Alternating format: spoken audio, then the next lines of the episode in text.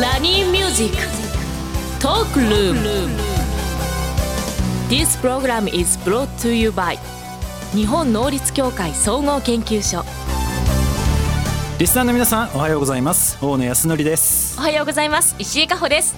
今日もポジティブライフを応援するお話をビジネスマスターの大野さんとお届けしていきます。よろしくお願いいたします。よろしくお願いします。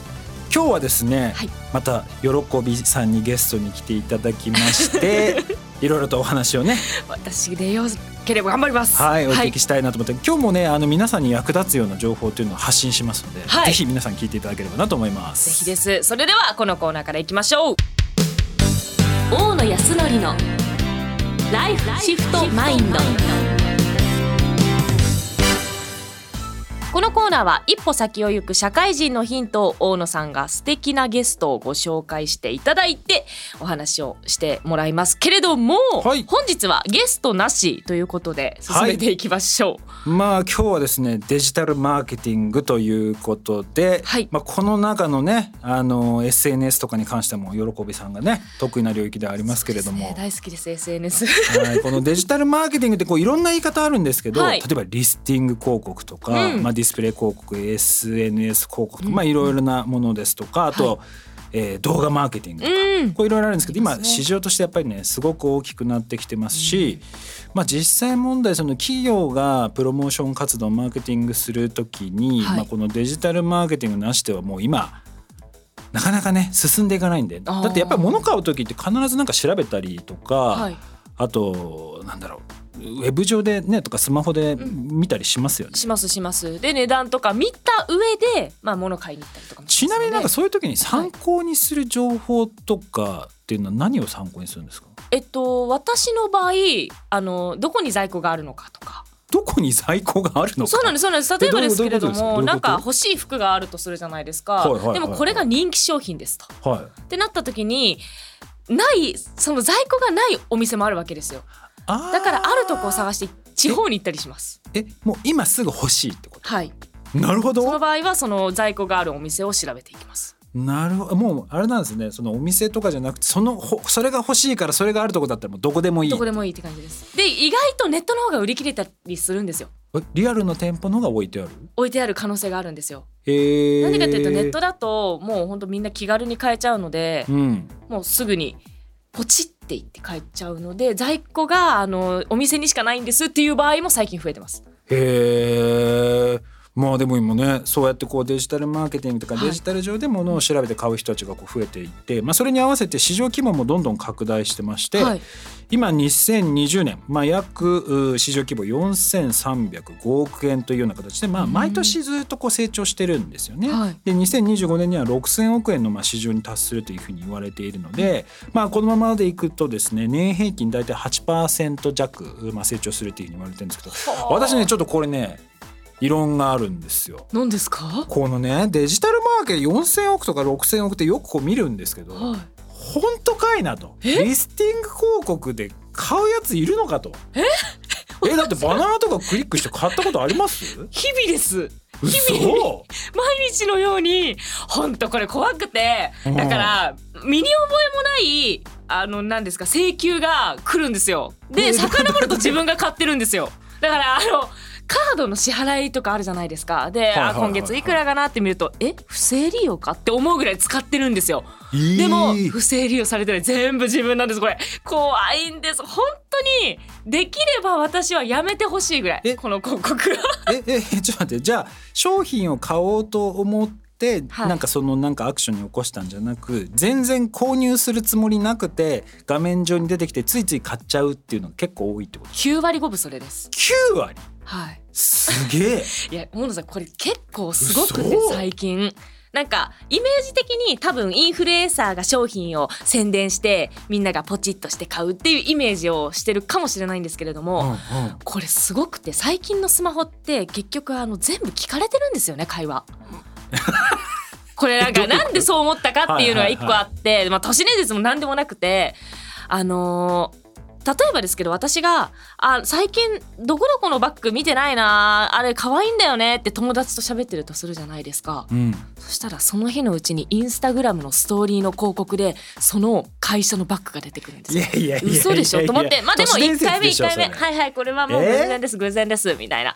はと思うじゃないですか。うん。って言ったら次の日とかあのそのもうだんだん続いてったんですよ。沖縄行きたいねって言ったら沖縄広告のバナーが出るんです。本当に。でもう極めつけは私がなんかちょっと夏だったんで汗かいちゃったんですよ。でちょっと脇汗臭くないですかねって周りの人になんか言ったら脇がの広告出てきて脇が直しませんかみたいな広告うるさいわと思って本当に。え？若干怖い。え怖いんですって。ででしかも気になってることだからあのあれは買っちゃいました。それ調べてるんじゃなくて、はい。え本当に特にだから調べてなくて。調べてないです。いや調べるのは分かるんですよ。検索した履歴っていうのをちゃんとそういうデータベースで貯めてるところがあるので,、まあでそれを元にまあ表示させるっていうのはあれですけど嘘？これ結構若い人にアンケート取ったらそういう経験があるんででもね、あのめちゃくちゃうん。はいって押すと思います。あの俺は今日この話を聞くまで本当かなと思ってたんですけどマーケティングのそのいろいろなデータでアンケート調査を取るとですね、はい。まあ、商品を買った人のうち、はい。事前に購入するつもりはなかった人、うん。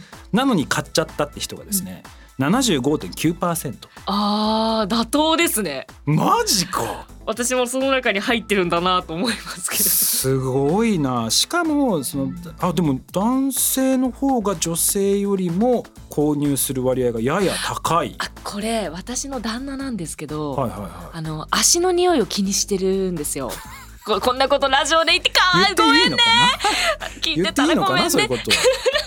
うん。で、そしたらそのデオドランドそうでしたっけ？あの足の広告出て買ってました、えマジですげえな。どどうやってんだろう。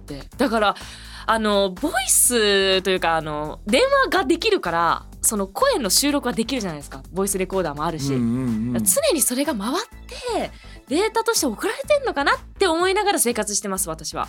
なるほど。まあそれぐらいもう全部もう筒続抜けなわけ。て思って。そっか。だからこれだけ まあなんだろう効果があるから企業はそこに対して宣伝反則費っていうのを払ってるし、まあそういう人たちがクライアントがいるからこの広告業界っていうのもどんどん発展してきてるので、じゃああながちこの6,000億とかっていうのはそんなに違和感はじゃないないですね。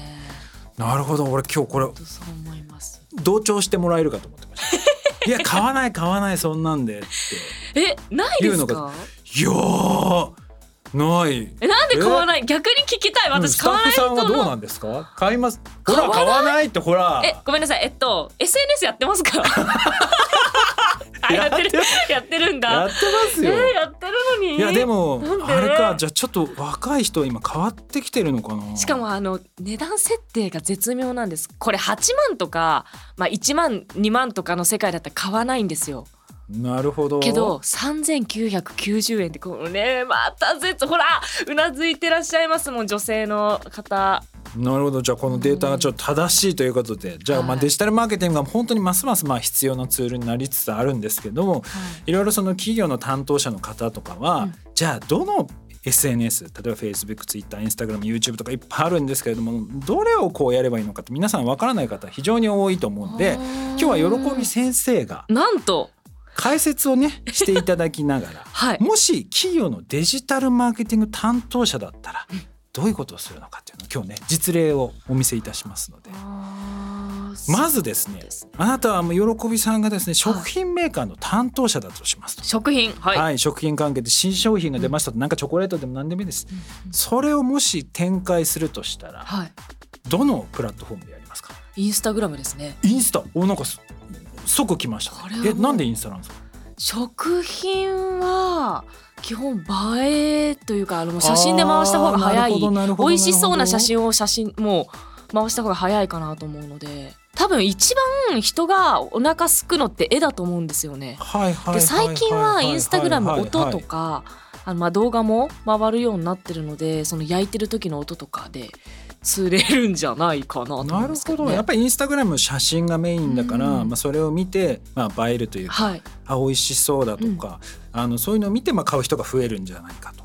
あとお金を自分のお金で払える世代がやってるイメージです。あー。20代30代。なるほどなるほど。40代かだから食品メーカーで取り扱うような、はい。まあ、商品の価格帯設定だとかと、そのまあ絵を使えるっていうので、うん。まあ、一番そのインスタグラムみたいなものが、まあ、一番いいんじゃないか。気がしますね。っげえ説得力ある。え嬉しい。めちゃめゃちゃあるな。本当ですか、うん。なんかすすごく。た。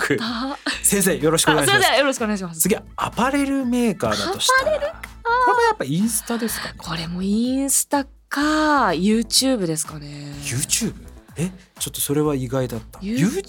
YouTube YouTube ライブとかでなんか例えばファッションショーやったりとかなんかこの服着てど。こどこ行ってみたとか長めの動画で紹介してその服の使いやすさとかを一日のああなるほどなるほど。Vlog とかで紹介できたら面白いかもしそっかれないですよね。さっきのチョコとかと違って、はい。映えるというだけじゃなく機能性だとか、うん。うん使い方みたいなことを同時に説明する必要性がある、そうですね。あー説得力あるわ すげえいい気がしちょっますね。とあと YouTube の強みってコアなファンがつきやすいんですよ。お金を払ってくれるファンがつきやすいので、なんかなはい。単価が高いものとかはそういう YouTube とかの方がまあインスタグラムよりはファン作っちゃった方が早いかもしれないですね。なるほどなるほどうーん。YouTuber として。なるほどツイッターとかって使い道ある？ツイッター雑貨とかなんかあのそういうなんかだダイエット商品とかあーあ何か気にしてる人はツイッターで調べるんですよ。